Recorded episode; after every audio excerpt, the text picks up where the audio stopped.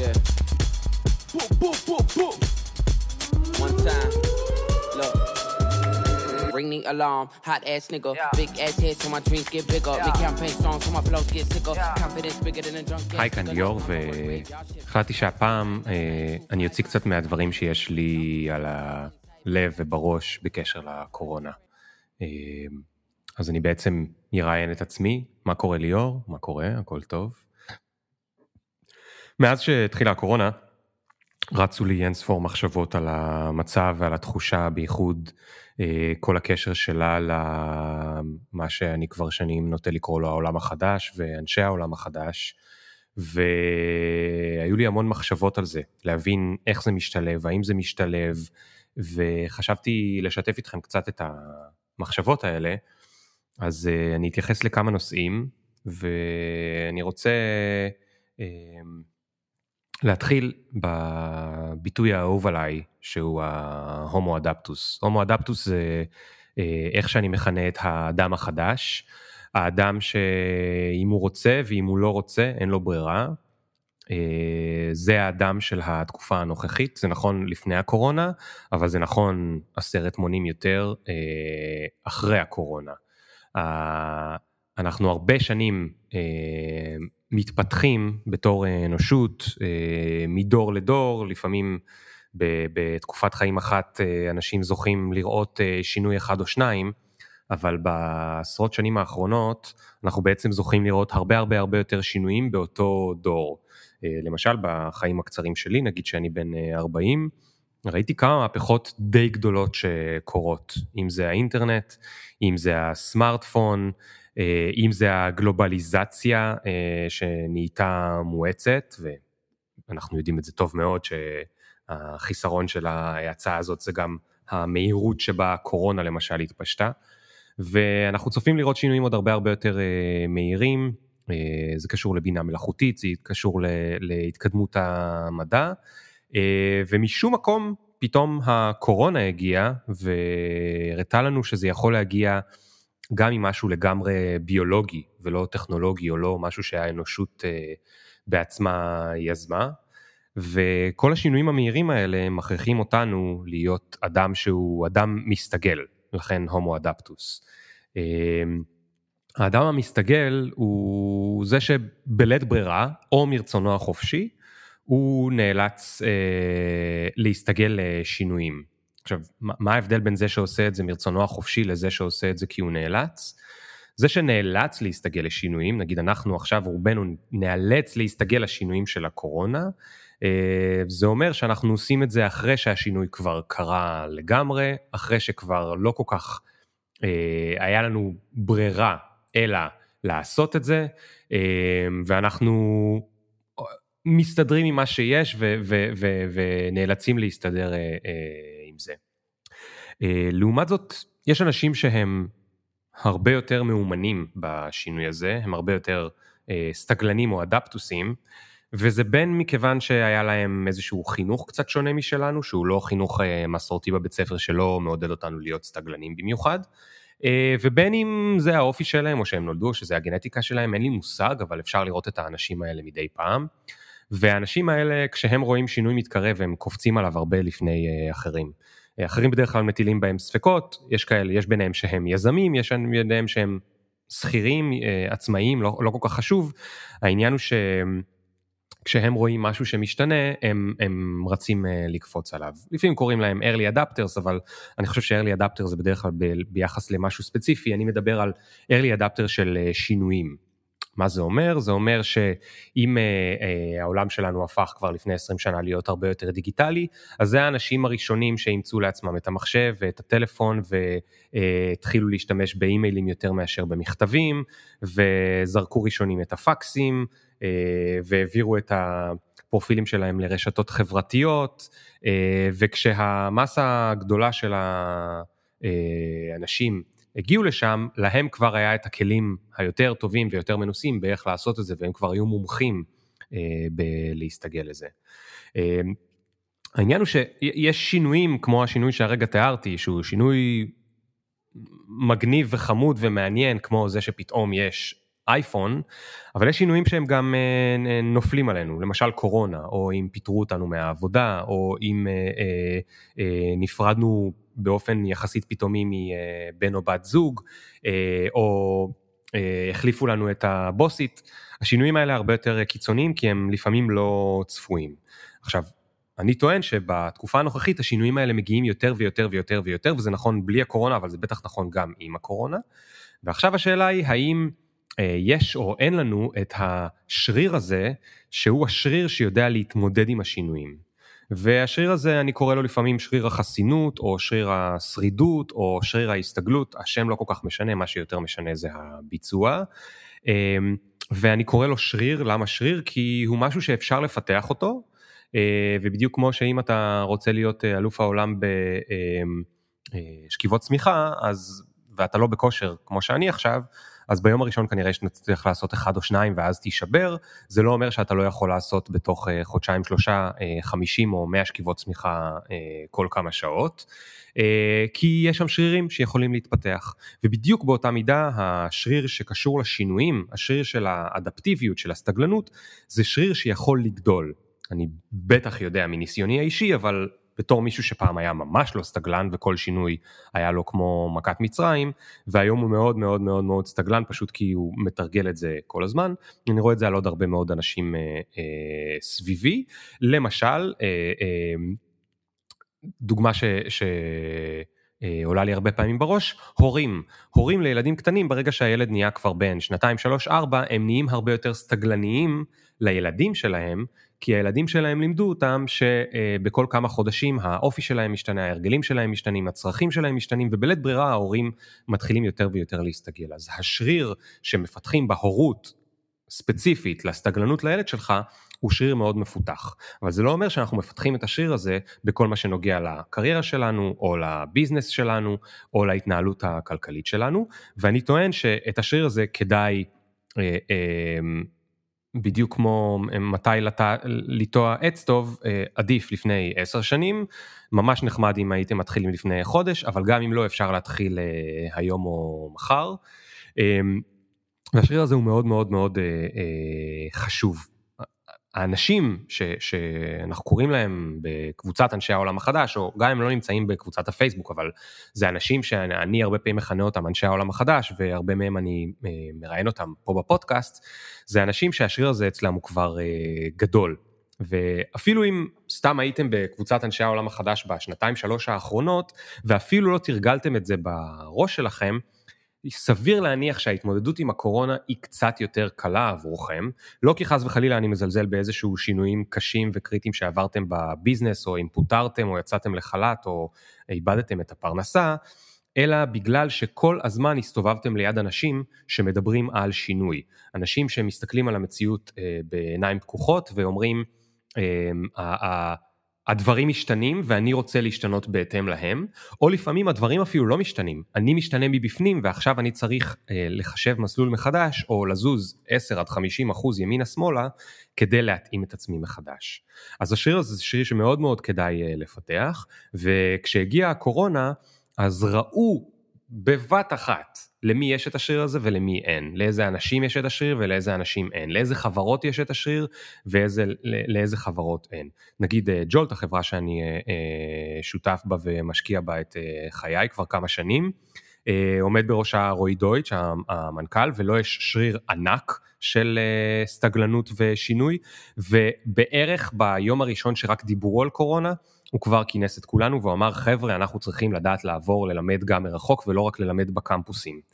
יש חברות אחרות שבהם המנכ"לים או ההנהגה הם פחות סטגלנים ושם אנחנו ראינו את השינוי גם קורה בעקבות הקורונה אבל הוא קרה נגיד באמצע סוף אפריל ולא בסוף פברואר תחילת uh, מרץ. זאת אומרת גם הם שינו בסופו של דבר כי אין מה לעשות אי אפשר להתעלם מהשינוי כי אז אתה רק uh, uh, נועדת לכישלון אבל מי שכבר היה לו את השריר החזק הזה, היה לו יותר קל לעשות את השינוי.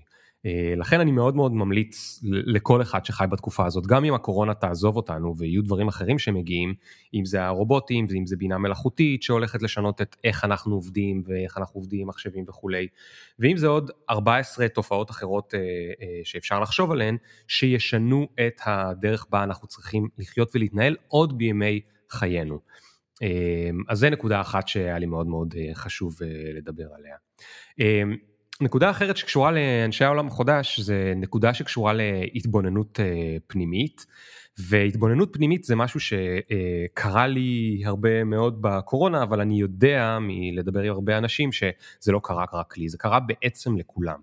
הקורונה סיפקה לנו מין עצירה נפלאה ומופלאה אה, בעצם באמצע החיים שבה אנחנו כאילו היה לנו כמו מין יום כיפור בחוץ. אה, אה, לחלק מהאנשים זה היה ליטרלי יום כיפור כי זה היה קשה מבחינת הקריירה ופרנסה, אבל אני מדבר רגע אפילו במובן של יום כיפור של הרחובות בחוץ.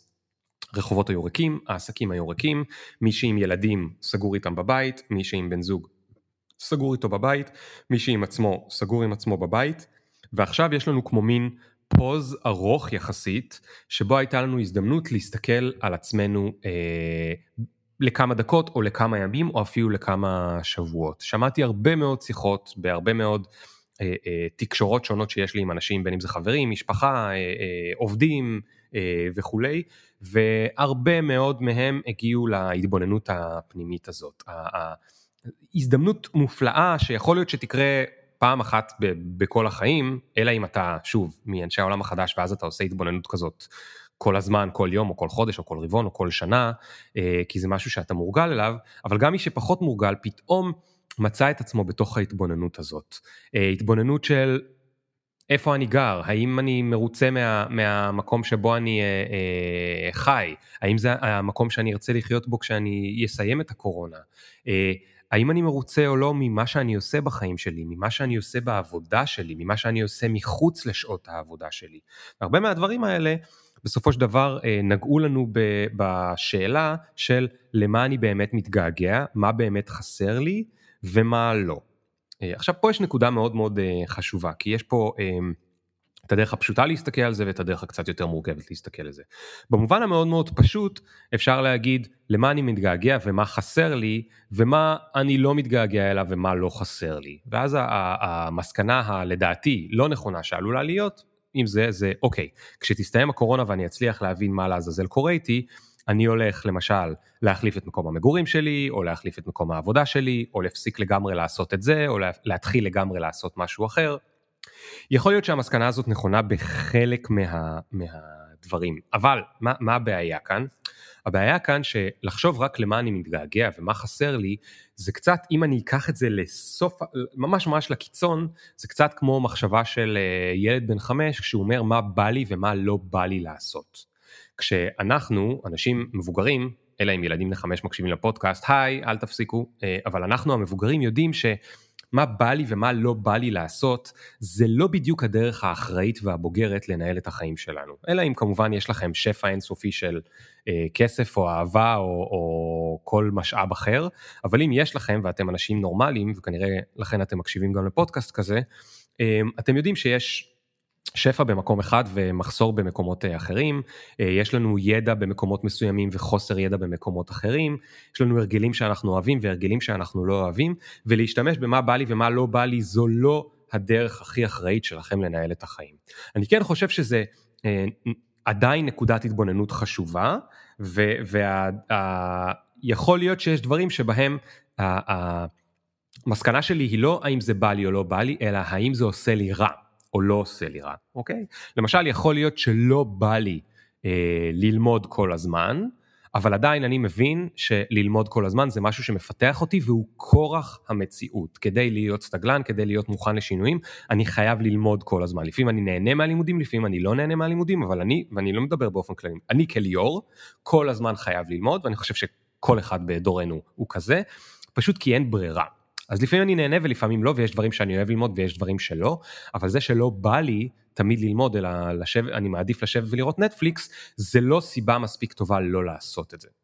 לעומת זאת, השלב הבא זה דברים שעושים לי אשכרה רע. סלאש דברים שלא מקדמים אותי. אני יכול לחשוב על הרגלים אה, רעים שיש לי. אני יכול לחשוב על אה, אה, אנשים שלא עושים לי טוב. אנשים שעושים לי רע על הנשמה, כמו שאומרים בסלנג, או שמשחיתים אותי, אם זה אה, כי יש להם ערכים שלא מסתדרים טוב עם הערכים שלי, כי ה... אה, ההתמודדות שלהם היא תמיד של אה, אנרגיה שלילית, שוב, למעט מקרים שבהם אנחנו עוזרים למישהו לצאת ממשבר, אבל אם זו ההתנהלות כשהבן אדם הוא לא נמצא במשבר והיחס אה, שלנו הוא תמיד סביב אנרגיה שלילית ואני מסיים את השיחה או את התקשורת איתם עם יותר בדאון, או שאני מרגיש רע לגבי עצמי כי הם גרמו לי, אה, זו דוגמה טובה אחרת, או יכול להיות שהמקצוע שאני עוסק בו, מה שאני עושה בקריירה, הוא עושה לי ממש רע. זאת אומרת, זה לא שלא בא לי לעשות את זה, אלא זה עושה לי ממש רע. זה ממש מנוגד לערכים שלי, ורק המחשבה ללחזור לשם גורמת לי תחושה של uh, כבש, או כבש, או איך שלא אומרים את זה, אבל זה זה לא כמו הכבש שעושה מה, נור, זה בשבילך אם את מקשיבה. אז העניין כאן הוא לא רק להתבונן ומיד להגיב כמו ילד בחמש, אלא להתבונן ולעשות הבדלים אה, מאוד מדוקדקים בין ההתבוננויות ומה שאני אה, אה, מגיב לגביהן. עם זאת, אם עוד לא יצא לכם להתבונן על עצמכם ועל כל ההרגלים שלכם ועל מה שאתם עושים, אני ממש ממש ממליץ כי התקופה הזאת לא בטוח שהיא תחזור. לצערי יכול להיות שהיא תחזור כל חצי שנה עד שניפטר מהיהיה חיסון לקורונה, אבל יש סיכוי טוב שזה לא יחזור, ובטח לא כמו שזה עכשיו. ואנחנו נמצאים ממש ברגעים האחרונים של החצי סגר, כי יש עוד דברים שעדיין אסור לעשות, וההתבוננות הזאת היא מאוד מאוד מאוד אה, אה, חשובה. אמ, אני חושב שלהסתכל, בטח אנשים שהם עסוקים, בטח אנשים שיש להם הרבה מאוד עיסוקים, בטח אנשים שהם הורים לילדים שצריכים עזרה, ילדים ככל שהם יותר קטנים, ההתעסקות שלנו וה... ביום יום ואנחנו נמצאים במקום כל כך כל כך כל כך כל כך עסוק וכל כך כל כך כל כך כל כך מוצף, אנחנו אין לנו זמן להסתכל על ההרגלים שלנו. ואז מה שקורה לפעמים זה שאתה מגיע לגיל 50, 60, 70 עם אותו הרגל שפיתחת בגיל 25-30 ואז פתאום אתה נגיד, יוצא לפנסיה, מסתכל עליו ואתה אומר, למה עשיתי את זה כל הזמן? זה קורה המון, תדברו עם סבא וסבתא, תדברו עם אנשים מבוגרים, והם יספרו לכם למה לעזאזל עשיתי את זה ואת זה ואת זה אה, כל החיים שלי, וזה יכול להיות לגבי עישון, וזה יכול להיות לגבי סתם איזשהו משהו שהמשכתי להשקיע בו למרות שלא היה צריך להיות, או סתם בן אדם שעשה לי רע והמשכתי להיות איתו בקשר, או סתם קריירה שהרגשתי מזמן שאני צריך לקחת בו 10 או 50 מעלות, או 300 מעלות הצידה, ולא לקחתי. אז אני, אני ממש אה, ממליץ על ההזדמנות הזאת כי היא לא תחזור. ברגע שנחזור לשגרה, כולנו חוזרים לאינרציה והרבה יותר קשה לעצור אה, אה, באמצע האינרציה. מה כן גורם לנו לעצור באמצע האינרציה רגילה? משבר. וכמו שאתם מבינים מהסעיף הראשון של ההומו אדפטוס ואנשי העולם החדש, אני ממליץ לא לחכות למשבר כדי לפתח את השריר שגורם לנו לשנות הרגלים, אלא לפתח אותו אה, מבעוד מועד, שוב, אני לא יודע הכל, זה רק ההמלצה שלי. אמ, אני תמיד שואל את ה, בפופ קורונה את החבר'ה, אמ, בדקות האחרונות על אה, מחשבה אחת אופטימית שיש להם אה, עם ה... בקשר לקורונה. אז אני רוצה בתור מחשבה אופטימית לספר, אה, לספר לכם סיפור שהאמת גיליתי אותו בזכות הקורונה.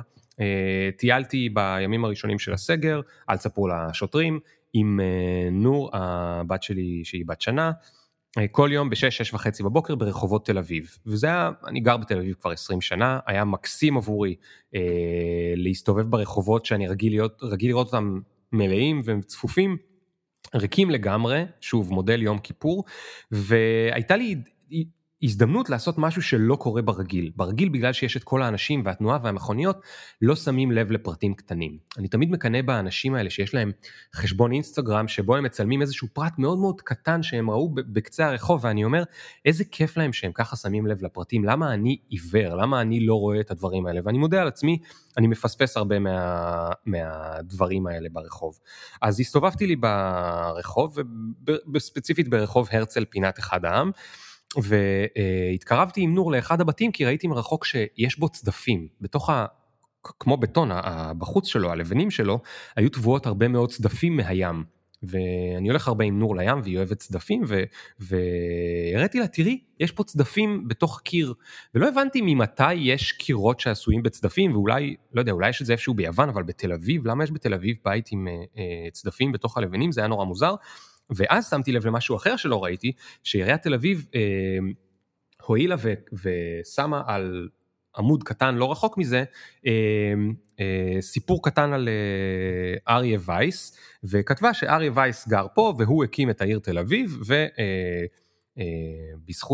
ובזכותו יש עכשיו את הבית על שמו, הבית על שם אריה ויס, אריה וייס. וכשחזרתי הביתה עם נור, שמתי אותה לישון ורצתי לוויקיפדיה להבין מה לעזאזל קורה שם. והנה הסיפור כמו שהוא. אז, אז פעם מזמן, אה, חלק מתל אביב הייתה חול. היו בה כבר קצת שכונות שעוד לא קראו להם כמובן תל אביב, הייתה את יפו, עיר מאוד מאוד עתיקה. אה, וכשאני אומר פעם, אני מתכוון 1900 או אפילו אה, קצת לפני. זה היה, היו חולות מאוד מאוד מאוד מאוד גדולים בסביבה הזאת, שהיא בטח לב העיר וצפון העיר. ו, ולא היו בתי קפה, ולא היה שדרות רוטשילד, ולא היה בימה, ולא היה את כל הדברים שאנחנו אוהבים בתל אביב. ו... בחור אחד, אה, אה, בוא נקרא לו יזם, כי הוא יזם, אה, בשם אריה וייס, הוא מחליט לעלות לארץ מרוסיה, ויש לו כוונה, הוא, הוא כבר ביקר בארץ והוא יודע שהוא רוצה להקים את היישוב, ה, להיות שותף בהקמת היישוב היהודי. ואריה וייס מתיישב ביפו, ועוד ביום הראשון שהוא נמצא פה, כי כבר היו לו תוכניות, הוא מחליט לעשות בלאגן. הוא מגיע לישיבת אה, יהודי אה, יפו והוא אומר חבר'ה מי רוצה לבנות איתי בתים על החול הגדול שמצפון ליפו, אנחנו נקרא, אנחנו נקים שם יישוב, אנחנו נקרא לו אה, אחוזת בית, ואנחנו נבנה שם עיר עברית מודרנית מאפס, אה, יהיה מדהים. עכשיו, באותו זמן אני מזכיר לכם שוב, יש שם רק חול. אז צריך אנשים עם הרבה מאוד אמונה כדי אה, אה, לעשות את זה, והיו כמה משוגעים שזרמו איתו. אז מקימים אגודה, והאגודה הזאת המטרה שלה היא להקים את אה, אחוזת, את אחוזת בית, והם עובדים על התוכניות, וב-1909, כמה שנים אחרי, הם כבר מוכנים, הם עכשיו הולכים לקחת את כל השטח החולי הענק ולעשות הגרלה מי יקבל איזה שטח, אה, ואיך עושים את ההגרלה.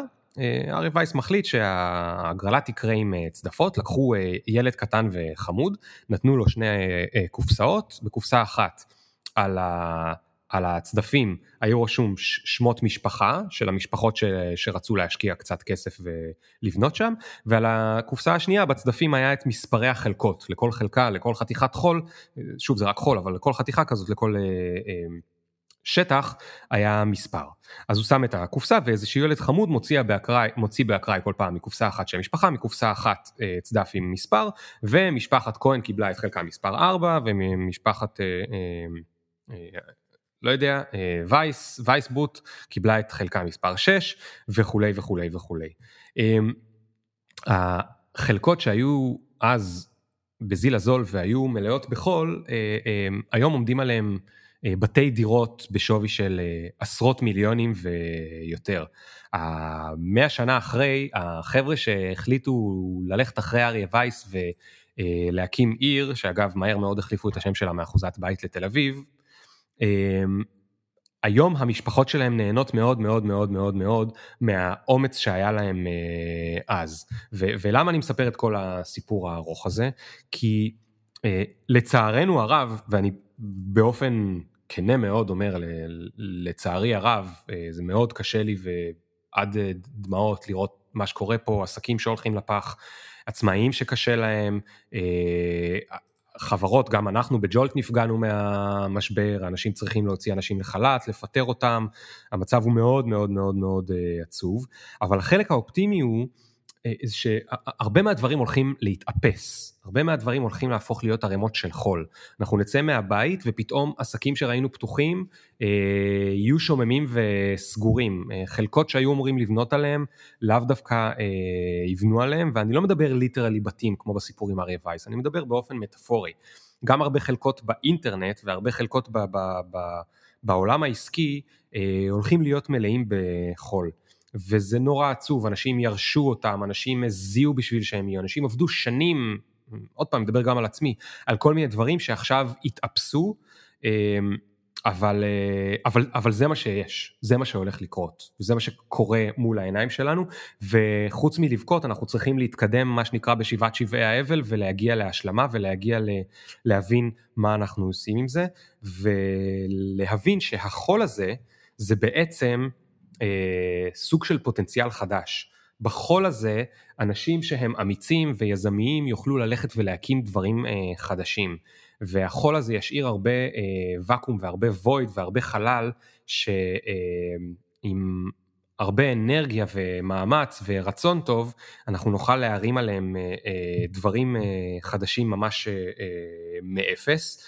ואין מה לעשות, זה הולך להיות קשה, ויהיו אה, יתושים אה, עם מלאריה כמו שהיו לחבר'ה בחולות של תל אביב, והקורונה אולי תחזור אלינו בחורף הבא, ו- ויהיה קשה לטוס, ויהיה קשה לעשות כל מיני דברים, ויהיה קשה לגייס כספים למי שיצטרך, אבל תזכרו תמיד את אריה וייס שמסתכל על חתיכת חול ענקית, ויש לו רעיון והוא אומר יום אחד תקום פה עיר, ואולי לא צריך להיות מגזימנים כמוהו ולהקים את פאקינג תל אביב, אבל יכול להיות שגם אם מדמיינים משהו קטן מאוד שקם על חול, יכול להיות שם משהו נפלא. יאללה, שיהיה לכולנו בהצלחה, נתראה בפופקורן.